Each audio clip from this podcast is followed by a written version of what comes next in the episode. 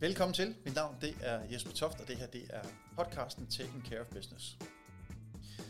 For lang tid siden, der mødte jeg Søren Vassø for første gang.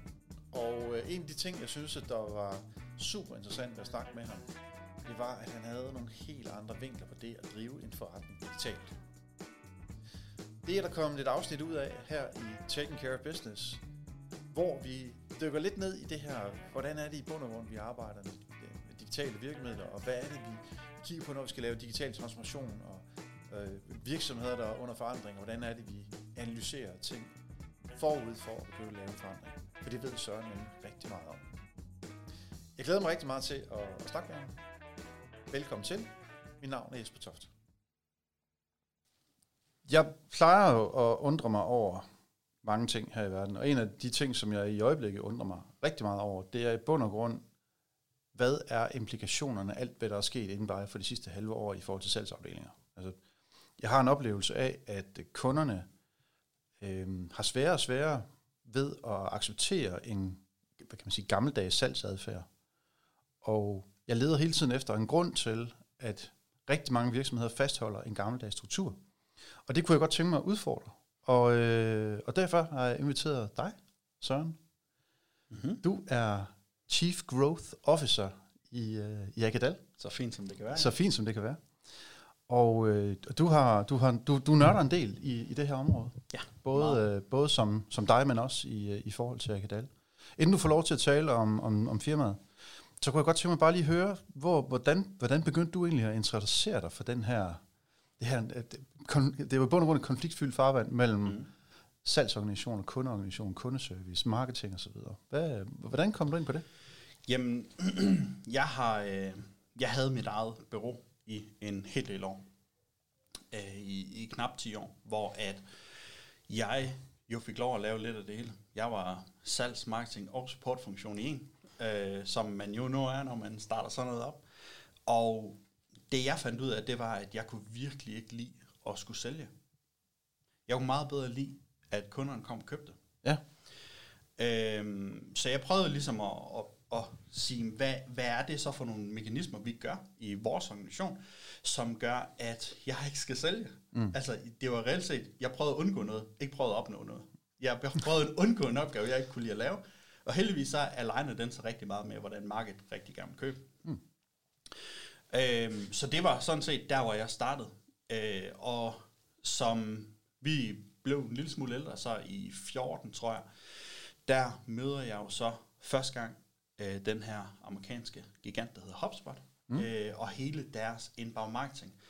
Øh, og det var jo fedt, der var nogen, der gad at sætte øh, en formel på det, som jeg reelt set prøvede at gøre. Ja. Øh, og, og egentlig kunne tage og putte nogle begreber ned over alle de aspekter af det. Så i og med, at det var et marketingbureau, jeg havde, så tog vi det til os og begyndte ligesom at, at, at arbejde med det. Mm. Så det var, min, det var min indgang til det, øh, og der hvor jeg egentlig har øh, udviklet mig fra. Så jeg er HubSpot uddannet med godt og ondt, ja. øh, og har så transformeret det rigtig meget over i mod software- og serviceindustrien, hvor mm. jeg også er produkter af, af ja. sådan en virksomhed. Og, og de ting, du har taget med dig, øh, nu, jeg følger dig på LinkedIn, så jeg kan også se, at der, der ryger en masse tanker ud af, mm. af døren. Øh, hvordan, hvordan, hvad, hvad gør I i Akadal? Altså, hvad er det, I så I gør i, i jeres firma, der ligesom skal hjælpe virksomheder til at gøre noget ved lige præcis den her problemstilling? Jamen, allerførst, bare lige, bare lige for at tage Akadal, uden det, så det jo ikke bliver alt for meta. Så det, vi hjælper dem i, i, med i Akadal, det er at håndtere forandringer. Så mm. vores kunder, de bruger vores platform, som er et softwareprodukt, til at håndtere interne problemstillinger, som mm. de har. Og det, vi hjælper rigtig meget, det er salgsorganisationer. Og det er oftest øh, virksomheder, som har en sales excellence, commercial excellence funktion, hvor de siger, jamen vi bliver nødt til at gøre nogle ting anderledes. Og så sidder der en person med det ansvar og rulle det ud over en større salgsorganisation. Mm. Det har vi blandt andet gjort for, for, for Grundfos. Øhm, og mange af de ting, som de problemer, som de slås med, dem slås vi jo selv med, bare i en mindre skala. Mm.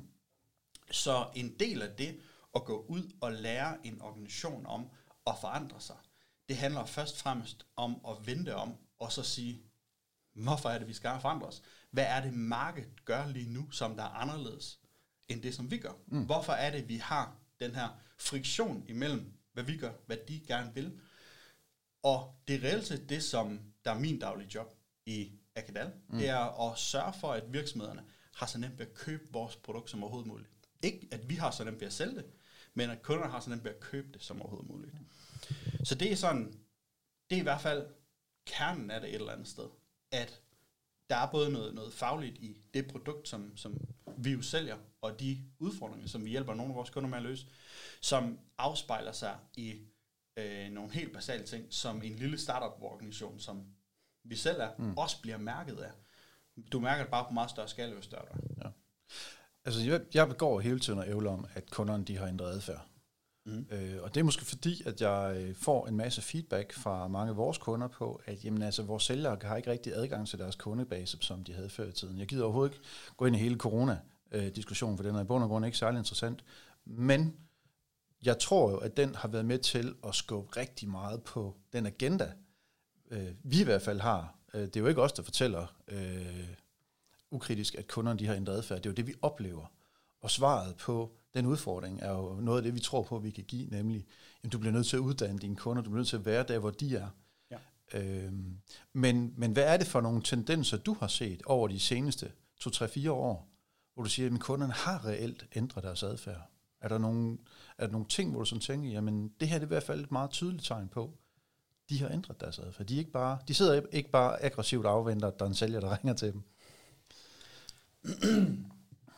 Der er rigtig mange tegn på øh, forskellige ting, der sker, men jeg tror reelt set, det hele det kommer ned til at være lidt af det samme, når det er.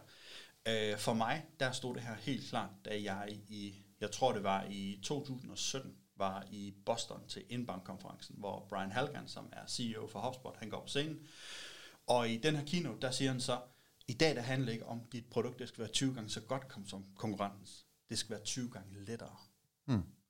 Og med det der mener han, det skal være nemmere at bruge det, og købe det, og komme i nærheden af det, og finde ud af, hvad det koster, og alle de her forskellige ting. Vi gider ikke al den friktion, der normalt har været i kunderejsen. Det er den første ting. Øh, så jo nemmere det er at købe dit produkt, jo flere kunder får du også. Mm. Det virker rimelig logisk, når man siger det højt, øh, men det er de fleste, der tænker på deres salgsproces på den måde, fordi de tænker på, at de skal sælge det. Og det handler meget om, hvordan virksomheder de reelt set er internt opbygget. Det, mm. Lad os komme tilbage til den, fordi det er en stor ned. Ja, det, det tænker jeg også. Det er sådan. Øhm, men når nu, at vi har et, øh, et marked, som reelt set gerne vil købe nemmere end vi vil sælge, mm.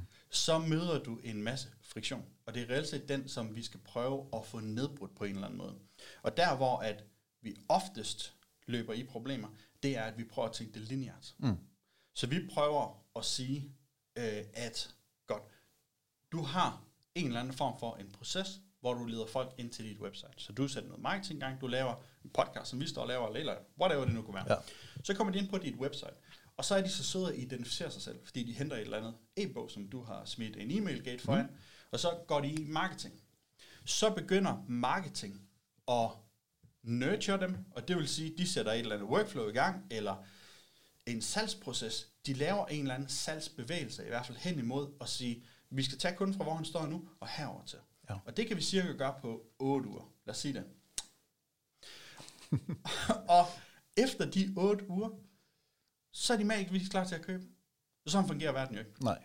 Men det er sådan, altså vi leder desperat efter ting, hvor vi kan sætte dem i systemet, så det passer til, hvordan vi i vores organisation gerne vil sælge. Ja. I stedet for at tænke på, hvordan vil kunden gerne købe. Og kunden køber ikke i en lineær proces. Kunderne, de bliver mødt af et budskab. Og så mm. tænker, det lyder sgu da meget smart, det er ikke brug for. Nej. Og så fortæller du det budskab igen og igen og igen og igen og igen og igen og igen. Og lige pludselig siger du, åh, oh, der var en. Det har der jeg brug for, det der. Ja. Og når de siger, åh, oh, det har jeg brug for, så har, har de penge i hånden. Så er de klar til at købe lige nu. Ja. Fordi du har bevist over tid, at du kan positionere deres problem med en løsning, som de kan købe. Mm. Så nu er de klar til at købe. Så nu ringer de ind på dit telefonnummer, skriver en mail og siger, hey, skal vi handle eller hvad? Mm. Og så er de reelt set klar, fordi de over tid har set, hvad det er, du kan gøre for dem. Mm. Hvordan, hvordan, fordi det er jo, hvad kan man sige, det er jo altså vand på min mølle, men, men jeg, sidder, jeg, jeg sidder altid med en fornemmelse af, at der er rigtig mange mennesker og organisationer, salgsafdelinger, marketingafdelinger. Vi kan lige prøve at hoppe tilbage til den der med op, den interne organisering ja. øh, lige om lidt.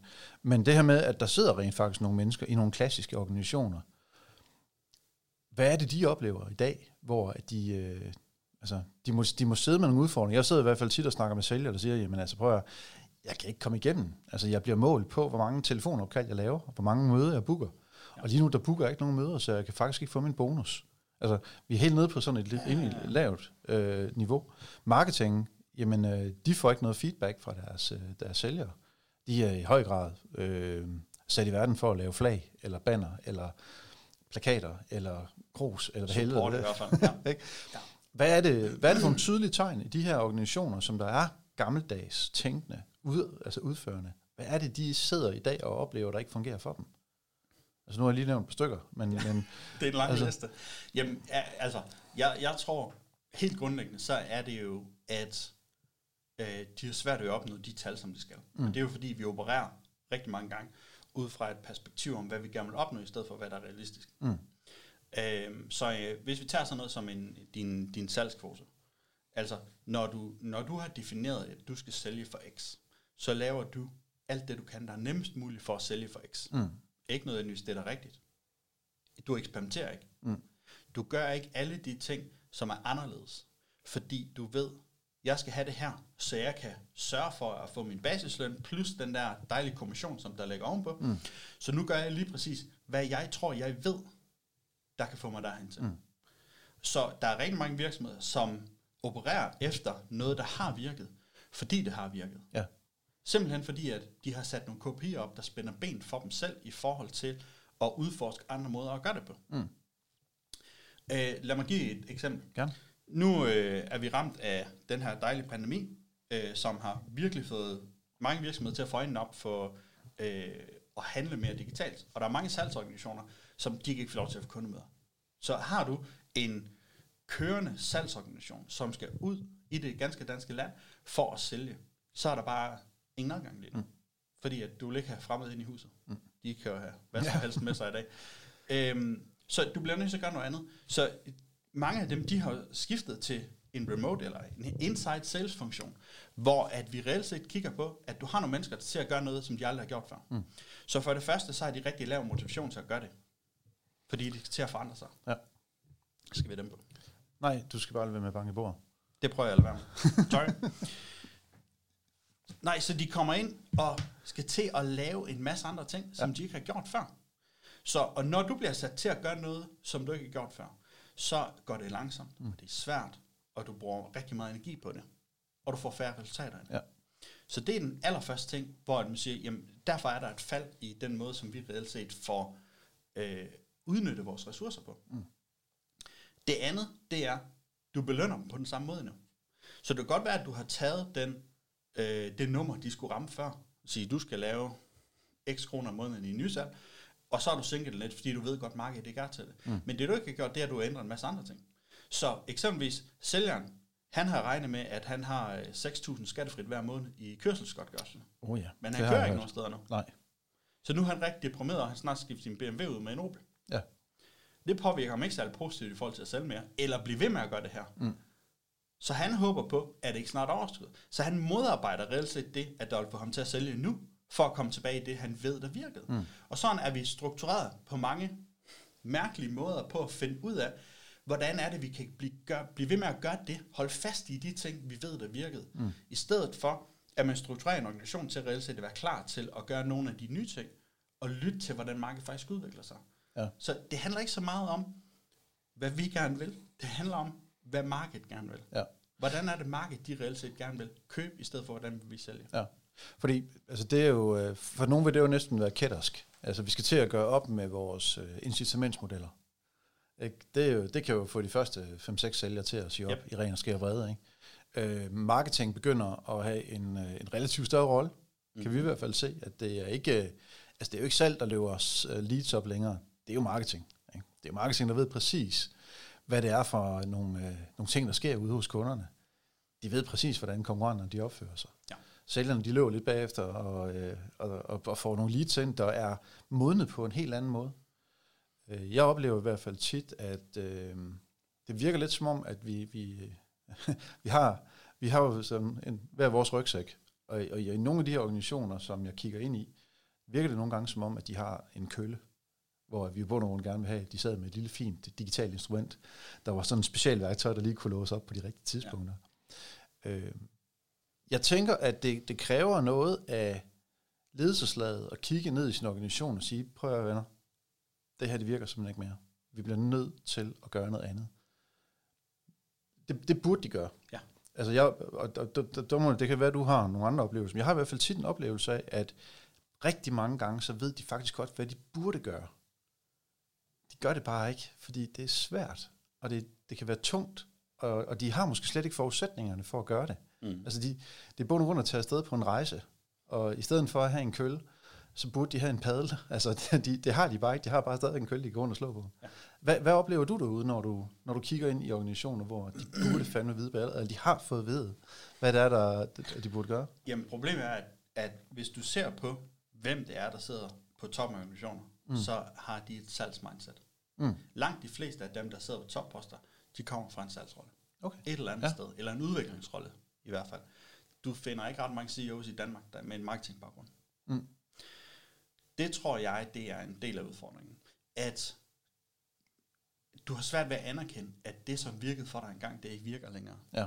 At verden forandrer sig. Og hvis du ikke sidder tæt nok på dagligdagen, så mærker du det heller ikke selv. Så kan du se det i nogle tal, og du kan få en rapport tilbage, som fortæller XYZ, men det er reelt set svært for dig at agere på det. Det som grunden til, at vi egentlig opererer, som, øh, som vi gør i Akadal, det er, at når vi kigger på en organisation, der skal forandre sig, så bliver nødt til at tage et kritisk øh, skridt hen imod og sige, nu her, vi står her i dag, og vi skal herover. Så det vigtigste, du kan gøre, det er at involvere dine medarbejdere. Mm. Fordi du kan ikke sidde på toppen af grænskagen, og så tænke, på at vi skal herfra og derover til. Mm. Øh, så der er en, en helt grundlæggende, øh, der mangler en helt grundlæggende forståelse for, at få de her bevægelser sat i gang i en innovation, og få medarbejderne til reelt set at være dem, der driver processen. Ja. Og så længe at det du skal gøre som leder, det er, at du skal fjerne så mange af de udfordringer, der er for, at de kan bevæge sig på den mm. her måde. Og der er incitamentstrukturen en af dem. Ja.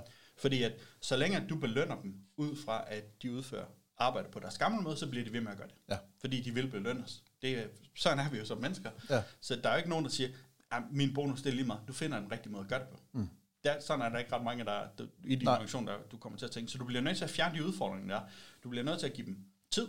Du bliver nødt til at sørge for, at de bliver belønnet for at eksperimentere, mm. i stedet for måske at skaffe nogle hårde resultater. Øh, og det behøver du selvfølgelig ikke gøre på hele organisationen, men du kan prøve i nogle små led at finde ud af, hvad er det reelt set, der sker. Og du bliver nødt til at se på, hvordan ledelsesorganet kan være en supporter, men ikke øh, den, der bestemmer øh, retningen nødvendigvis. Så i stedet for, du skal sætte hjørneflagene mm. som, som chef i en organisation. Hvis, hvis du sidder med en stor salgsorganisation, så skal du sætte hjørneflagene og sige, prøv at, vi skal herhen til, og det skal vi, fordi vi kan opnå det her, og vi kan miste det her. Mm. Og så skal du sige, jeg har brug for jeres hjælp nu. Hvordan er det, vi reelt set kommer herhen til? Hvad er det for nogle for en bevægelser, vi skal gøre os? Det skal jeg til at hjælpe mig med at finde ud af. Så her har I ressourcer i form af tid og økonomi og alle de andre ting, der skal til, før vi kan finde ud af det. Ja. Det er jer, der er tættest på kunderne. Det er jer, der hører, hvad de siger. Det er jer, der skal være med til at finde på løsningerne. Fordi altså, det, er jo, det, du nævner, det er jo, altså, i andre sammenhæng, så kan vi jo se, at der er nogen, der er blevet for frem til en kompetence. Ikke? Ja. Øh, og nu har vi jo sådan set en øh, udvikling, der er løbet fra nogle af dem, der sidder med en rygsæk. Øh, der er lavet noget forskning på området. Jeg, jeg tror, vi prøver at se, om jeg ikke kan finde den, og så smide den i, i show notes øh, på den her podcast, hvor at når du skal løse komplekse opgaver, du ikke har gjort før, så går du tilbage i din rygsæk, og så prøver du at finde ud af, okay, men hvad har jeg oplevet, der bare minder en lille smule om det her? Mm. Og så prøver at løse problemerne med nogle ting, som der er 10-15 år gamle. Ja du ender jo ikke som CEO i en stor organisation, fordi du er inkompetent. Nej. Øh, det kan være, at du vokser ind i, at du er måske en lille smule inkompetent. Øh, det er jo en, en øh, svært, når udviklingen den går så stærkt, som den gør, så kan det være svært at, at, hvad kan man sige, holde fast. Øhm, når vi har de her beslutninger, som der skal træffes, man ikke har rygsækken på, hvorfor er det, at de her folk øh, nogle gange er resistente i forhold til at gå ud og få gode råd, eller de, de lytter måske til specialister, men nogle gange så siger de bare, jamen, nu har du kommet noget viden, det er fandme ikke en viden, som der passer ind i min agenda. Det passer mig slet ikke, fordi pilen den peger måske hen i retningen af mig, mm. og jeg skal ændre mig rigtig meget. Det har jeg slet ikke lyst til. Når I går ud og arbejder med de her organisationer, øh, hvad er det, I, øh, hvad er det, I identificerer som nogle af de store udfordringer på organisatorisk niveau, når I skal lave de her forandringer? Den allerstørste øh, forhindring for en, en organisation forandrer sig, det er lederen. Okay. Og det, jeg er faktisk jeg er ikke helt sikker på, at jeg er helt alignet med, øh, at man, man kan vokse ind i inkompetens, fordi så gør du dit ledelsesjob forkert fra starten af. Fordi lige så snart du bliver øh, salgschef eksempelvis, så er det en vigtigste opgave ikke at vide, hvordan man sælger mere, så er den vigtigste opgave at sørge for, at dine sælgere, de ved, hvordan man sælger. Mm. Så du behøver sådan set ikke at kan udføre salget. Selvfølgelig er der en, en altså, selvfølgelig skal du have en eller anden faglig kompetence for det, men du behøver ikke at have alle svarene. Dit job, det er sådan set at gøre alle de andre i stand til at gøre det. Altså den præmis, den køber jeg. Og så, du nævnte lige noget før i forhold til menneskelig adfærd. Mm. Jeg synes, at vi bliver overhalet så af menneskelig adfærd på, at jamen, jeg vil faktisk ikke rigtig have, at der er nogen, der opdager, at der er noget, jeg ikke ved noget om. Ja. Også fordi, jeg kan i hvert fald øh, høre, jeg har inden for, inden for den seneste måned haft øh, øh, nogle eksempler, ret tydelige eksempler på, at dem, der er blevet ansat i en bestemt rolle, som øh, enten salgsdirektør eller, eller salgschef, ja. har solgt sig selv på, jeg kan mit pis. Ja. Jeg, altså, jeg har gjort det her. Jeg øh, ser min track record. Hvis du ansætter mig som salgsdirektør, så kan jeg love dig for, at jeg kan få jer til at flytte. Ja. Det udbliver så nogle gange, fordi de faktisk ikke ved, hvad det er, de skal gøre. Øh, to gange inden for de sidste 14 dage har jeg fået at vide, vi kan ikke sætte dig ind foran, jeg vil ikke sætte dig ind foran min bestyrelse, eller jeg vil ikke sætte dig ind foran min direktør, ja. fordi du, du, øh, du outshiner mig. Mm. Altså, jeg, der bliver jeg ramt af noget, og det er jo ikke fordi, jeg er specielt klog, eller, eller Nej. jeg ved bare noget om lige præcis det, jeg ved noget om. Ja. Og det ved de oftest ikke. Så forudsætter det ikke stadigvæk, at de ledere, der skal lede organisationen, har i hvert fald nogle, nogle, noget rammeviden og nogle, nogle, hvad skal man sige, de skal jo stå på mål for en retning. Ja, ja det er det, de skal. De stå på mål for en retning. Der, som, som jeg ser det, så er der to måder, du kan være leder på. Enten så kan du være have øh, praktisk lederskab eller visionært lederskab. Mm. Det praktiske lederskab, det handler om, at du egentlig er meget top-down. At du, du dikterer bare, hvordan tingene skal ja. være, og du er rigtig god til at udføre dit job selv. Mm. Så alle de folk, du har under dig, deres job kan du reelt set udføre. Mm. Det kan godt være, at du kan udføre det lidt effektivt. Mm. Du sidder ikke og gør det dagligt, men du ved, hvad for nogle knapper, du skal trykke på. Mm. Visionært lederskab derimod, det handler om, at du sætter retningen. Mm. Sig, prøv at jeg kan se, der sker de bevægelser i markedet. Ergo, vi bliver nødt til at justere os til, så vi kommer herhen til. Mm. Hvad er de bitte små knapper, vi skal dreje på internt i vores organisation for at gøre det? Det ved jeg ikke. Mm. Nu vil jeg involvere mine medarbejdere for at finde ud af det. Men jeg kan se, at vi skal herhen. Men, men ved, altså det er også det Jeg kan jo se, netop igen, fordi vi måske arbejder meget i klassiske organisationer, hvor at vi bliver ramt igen, både et ledelseslag, men også et eksekverende lag, der faktisk ikke ved. Når vi begynder at snakke for eksempel sådan noget som HubSpot, ja. eller hvad kan vi med uh, digitale platforme få, altså hvad kan vi få af viden, hvad kan vi få af nørderi omkring kundernes adfærd, altså mm. hvad er det for et billede, vi kan tegne kunden, inden at leadet rammer en salgsafdeling. Ja. Det, det tager de, og, og, og jeg kan vi, min Gud ikke forstå, hvorfor det, det sker så tit, at de så tænker, jamen så gør jeg bare præcis det samme. Jeg prøver at booke et møde med dem. sådan, Hvorfor snakker du ikke med dem? Hvorfor stiller du ikke nogle, øh, nogle, ja. nogle gode spørgsmål? Uh, hvorfor er det, du ikke altså, udnytter de kompetencer, du har som sælger gennem mange år? Det er jo i bund og grund at have en dialog, være nysgerrig på andre mennesker, tænker jeg i hvert fald. Ja. Og så tager al den viden og omsætter den til noget.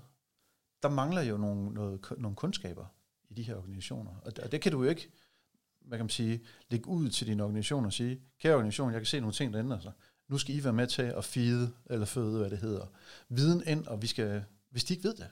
Ja. Altså, mangler organisationer i dag ikke altså, dybdegående digital viden? Hvad kan man med værktøjer? Hvad kan man med processer?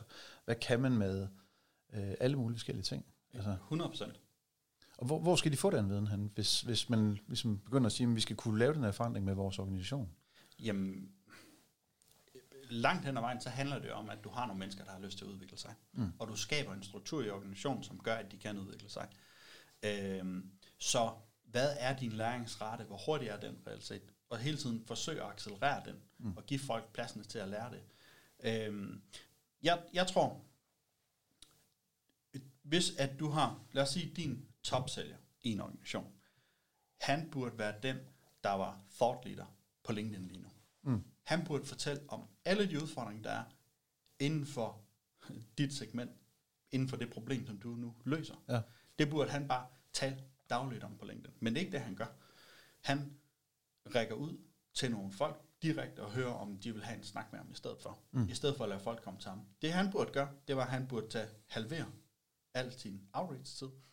Så burde han stå op til podcast, som vi gør. Lave en Teams afsnit om dagen med en kunde. Mm. Bare ringe ud til alle hans kunder og interviewe dem. Så vil han vide mere om, hvad der sker ved kunderne. Fordi det vil være meget mere ærlig dialog. Han forsøger ikke selv noget, han forsøger at tage en dialog med dem. Mm. Så skulle han tage alle de bidder og chop dem op. Og så skulle han publicere tre gange om dagen på LinkedIn omkring, hvad er det, der sker? Hvad for et problemstilling var det her nu, vi lige snakker om? Små videobider af ham, hvor at han reelt set giver nogle løsninger på en masse af de her problemer. Mm. Så vil algoritmen over tid helt naturligt hjælpe ham med at komme ud for alle de folk, i stedet for at han skal ringe til dem. Mm. Og så vil der begynde at komme inbound leads i stedet for. Den største grund til, at han ikke gør det, det er fordi, det er svært for ham at gøre det. Fordi han er topperformer, så han tjener relativt mange penge ved at, lade være. Han har ikke viden om, hvordan man publicerer content, mm. og gør det kontinuerligt, fordi han har ikke kommunikationsselskaberne nødvendigvis digitalt. Øh, og der er en naturlig barriere over ikke at få kreditten. Fordi hvis det er inbound leads, så er det ikke ham, der skaber dem. Mm. Så kommer de bare drøbende ind i organisationen. Ja. Så det kan godt være, at revenue, eller omsætningen, den stiger. Den bliver bare ikke tildelt på samme måde til ham længere. Nej.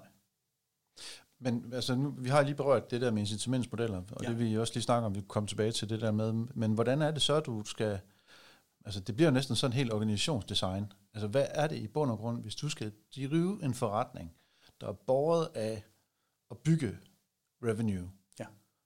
Hvad er det de her lidt mere klassiske organisationer, hvad burde de kigge på? Hvad burde de gøre i stedet for? De burde se på, hvordan kan vi få, hvordan kan vi lave købsoplevelsen for vores kunde så simpelt som overhovedet muligt. Hvordan kan vi sørge for, at de køber det her, mm. som, altså så nemt som overhovedet muligt. Øh, I en organisation, der kan være, det kommer meget ind på, hvad for produkt du reelt set har, om hvordan du gør det. Øh, hvis du kigger på, på min branche, i, i SaaS-branchen, ja. jamen, du forventer jo ikke, at du ikke kan få lov til at prøve et værktøj, inden du køber det. Mm. Det er der ikke nogen, der gør. Men hvis jeg gik ned til dig og siger, Jesper, kan du ikke lige levere 20 gratis timer, før jeg finder ud af, om jeg vil købe dig? Ja, jamen det er selvfølgelig, det er meget stor forskel på. Der er jo kæmpe stor ja. forskel. Men det du kunne gøre, det var jo, at du sagde, jamen, øh, det smed jeg faktisk en LinkedIn-post om i går, jamen, der er jo en freemium-model for, for en klassisk konsulent også. Og det er jo reelt set, at en gang om ugen, så øh, holder du et webinar, som hedder Ask Me Everything, mm. hvor at alle kunder, øh, potentielle kunder, prospects, alt hvad du har, de kan komme ind, og så kan vi få lov til at stille dig et spørgsmål om, hvordan de løser en eller anden udfordring i din organisation, mm. som handler om det problem, du selvfølgelig løser. Ja. Hvis nu du optog det hver eneste uge, så vil du have et stort kartotek af ting, hvor man kan vide om, hvordan løser Jesper egentlig problemer. Mm så vil man lige pludselig have en måde, hvor man kan sige, okay, jamen, har jeg lyst til at arbejde med Jesper? Har han en rigtig tankegang? Kan han udfordre mig nok? Sandsynligvis alle, ikke. alle, de, alle de her udfordringer, som man nu tænker over, ja. når man står og skal købe. Ja. Der er en masse personlige begrænsninger også, som vi skal prøve at overvinde, inden vi skal have folk til at købe. Øh, som, hvordan ser jeg egentlig ud, hvis jeg køber det her produkt? Mm. AKA, hvis der er en salgschef, der siger, okay, nu bliver jeg nødt til at høre Jesper til at lære sig om det her CRM, fordi jeg har godt nok købt systemet, men jeg forstår det jo ikke. Mm jamen, taber du ansigt så? Hvordan, hvordan sørger du reelt set for, at han ikke taber ansigt, når han køber det her? Ja. Øh, økonomi selvfølgelig. Hvor går det her fra i budgettet? Er det her fra salg, eller kan vi også snille marketingbudget ind i det, eller har det faktisk også noget med serviceafdelingen? Mm. Så der er en masse ting, hvor vi skal være dygtige til at besvare en masse spørgsmål, før vi får lov til at forklare, hvad vores produkter egentlig går ud på. Ja. Og det er jo der, hvor et marketing har en meget større rolle nu, end det nogensinde har haft før. Fordi folk de forventer de her spørgsmål, at man kan finde svar på dem, inden man taler med en salgsperson. Ja. Hvis ja, man ikke kan det, så kommer du måske aldrig til salget. Så går du over til en anden organisation, hvor du kan få svar på dem. Så lige for at, bare lige at bokse den en lille smule ind, den her med, at vi har lavet en organisering, fordi det er sådan, vi var organiseret i sin tid. Ja. Vi havde en marketingafdeling, vi havde en salgsafdeling, vi havde en kundesupportafdeling, vi havde måske sådan noget fancy frækt, der hed Customer Success, eller Ja. vi har organiseret os, og dermed har vi også lavet en organisationsstruktur, dermed har vi også et ledelseslag. Det er i bund og grund hele arkitekturen, vi bør kigge en lille smule på, og se, jamen, supporterer vores organisering ind i bund og grund den her kunderejse? Er der noget friktion mellem afdelingerne, der, der påvirker kunden? Øhm, er vores kommunikation løsningsorienteret, nysgerrig, spørgende? Øh, eller vi prøver vi på at få solgt dimsen, ikke? Mm. Vi skal købe den her dims, øh, i stedet for, at det er en hjælp til at, at blive afklaret. Ja.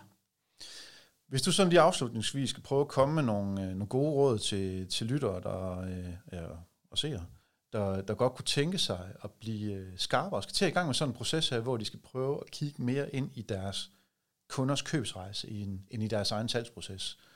Hvis sådan lige kan komme med nogle, nogle gode vinkler, som folk kan tage med sig videre, hvad skulle det være?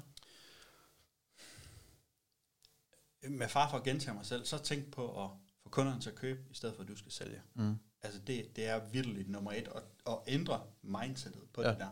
Fordi lige snart du gør det, så bliver marketing lige så stor en del af et salg, som sælgerne gør. Men hvordan, hvordan gør man det helt konkret? Altså, hvad, hvad vil du gøre, hvis du skulle gå ud og få en organisation til at kigge på, hvordan er det at købe, i stedet for, hvordan er det at sælge?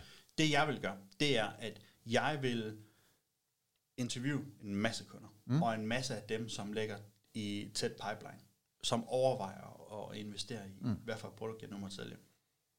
Så vil jeg lytte meget grundigt til, hvad du siger. Det, det må ikke være salgsbærende samtaler, det her. Spørg ind til alle de udfordringer, de har. Mm. Hvad deres tanke er, alt her. Du kan få utrolig meget ud af det. Jeg forsøger at lave minimum et af de her opkald en gang om ugen til, mm. til enten en, en, der lige har købt vores produkt, eller en, som kigger på vores produkt, for at for, forstå, hvad for nogle ord er det, de bruger, hvad for nogle problemer er det, de fortæller om. Mm. Så vil jeg sørge for at tage alle de spørgsmål, de har, og lave et stykke content på hver, der besvarer øh, alle de her spørgsmål. Mm. Den nemmeste måde at komme i gang med det på, det er reelt set at holde en lille brainstorm-session med dine sælgere.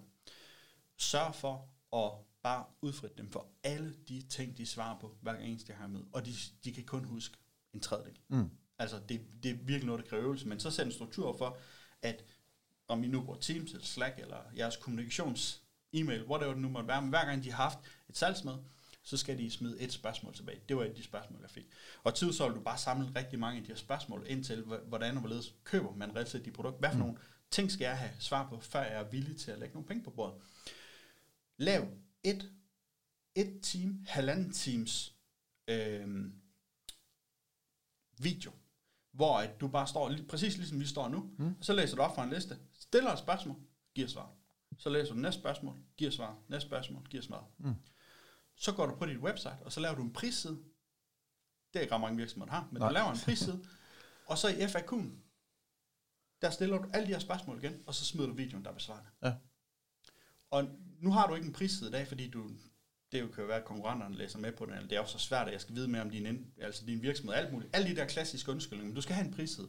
Fordi det er det allerførste svar, folk vil jo svare på. Hvad koster det? Ja, det er rigtigt. Så det, det allerførste, du skal gøre, det er, at du tager, tager alt, hvad du har solgt det sidste år. Så tager du 10% fra i toppen, 10% fra i bunden, og så tager du medianen af det, og så siger du, vores kunder, de bruger cirka det her. Mm. Så har du faktisk givet en pris, fordi folk, de forventer ikke mere. De, forventer, de ved godt, det er svært at give en præcis pris, men de vil vide, koster det 10.000 eller 100.000. Og når du har den prisside, og du svarer på alle deres spørgsmål, og så du siger, her kan du få en, en snak med en sælger, så vil du få langt flere øh, e-mails igennem Mm. Så er spørgsmålet så bare, hvem skal den, øh, det her lead reelt set lægge hen i organisationen? Er det marketingskabt, eller er det salgsskabt? Og det er det, man skal have nedbrudt. Tænk på det, som du har et omsætningsteam, et revenue team, som vi kalder det i Ekadal, hvor du reelt set har, du har en fra marketing, du har en fra salg, og du har en fra service. Mm. Og kunden er ikke konverteret i det sekund, kunden køber, men først når kunden har oplevet succes. Ja. Så have et eller andet at sige, her ved vi, her har vi nogle rigtig glade kunder, når vi opnår det her. Fordi kunden har ikke succes, bare fordi de har købt dit produkt. Nej. Og, og det betyder så også, at netop, at du, når du siger team, at der ligger lidt et, et ordvalg i, at det her det består af nogle gruppe mennesker, som der rent faktisk skal sørge for, at kunden i sidste ende netop er lojal og glad. Ikke bare tilfreds med det, de har fået, men i bund og grund er, er, er lojal. Yes. Øh, og det lukker jo også op for en hel masse andre spørgsmål, som, som vi må, det kan være, vi skal lave en recap på den her, fordi jeg tænker ja. også, at, at sælgere må jo også prøve at kigge på, hvad for en, hvad for en del af det her. Ligesom du sagde øh, indledningsvis, du er ikke særlig god til opsøgende salg. Der er nogen, der er rigtig gode til opsøgende salg. Der er nogen, der er rigtig gode til at nurture kunderne. Der er rigtig, nogen, der er rigtig dygtige til at, at få dem til at, at flytte sig osv. Mm. At man måske også begynder at kigge meget mere ind i individ, altså individets plads i den her, det her revenue team, og ikke bare som, du er sælger, du er marketing, men at det, som Søren han er skide dygtig til, det er at udfordre kunden, når de er lige præcis her. Og det, som Jesper han er god til, det er at udfordre kunden, når de står lige præcis her. Ja. Og så har vi måske en Maria, som der er helt vildt dygtig til at få dem i mål, når de kommer herhen til. Ja, lige præcis. Ja. Jeg tror, det der er, øhm, når jeg siger team, så gør jeg det også, fordi at det sætter nogle, øh, det giver dig et andet mindset for, hvordan du skal belønne det. Fordi jeg, jeg, hvis jeg sidder i marketing, og jeg sidder og skaber inbound leads, der kan lukkes på fire dage, og så der sidder en eller anden duty i den anden ende og hiver salgskommission på, på 20.000 på hver eneste salg, ja. men jeg sidder på en fast månedlig løn. Det er da ikke fair. Nej. Hvorfor skal det være sådan? Hvorfor er det sidste led i et salg skal belønnes mere end det første led? Det er i hvert fald øh, en diskussion, som jeg tænker, der er relevant at tage op i, i den her podcast lidt længere ned ad vejen. Yes. Søren, tusind tak, fordi du var med. Og, øh, og tak fordi, at I øh, vil se med og lytte med. Øh, vi kommer til at bearbejde rigtig mange forskellige problemstillinger her i Taking Care of Business. Og øh, det hele det handler jo i bund og grund om, at vi gerne vil hjælpe organisationer med at blive dygtigere til at få loyale kunder. Tusind tak, fordi du kom. Tak for invitationen.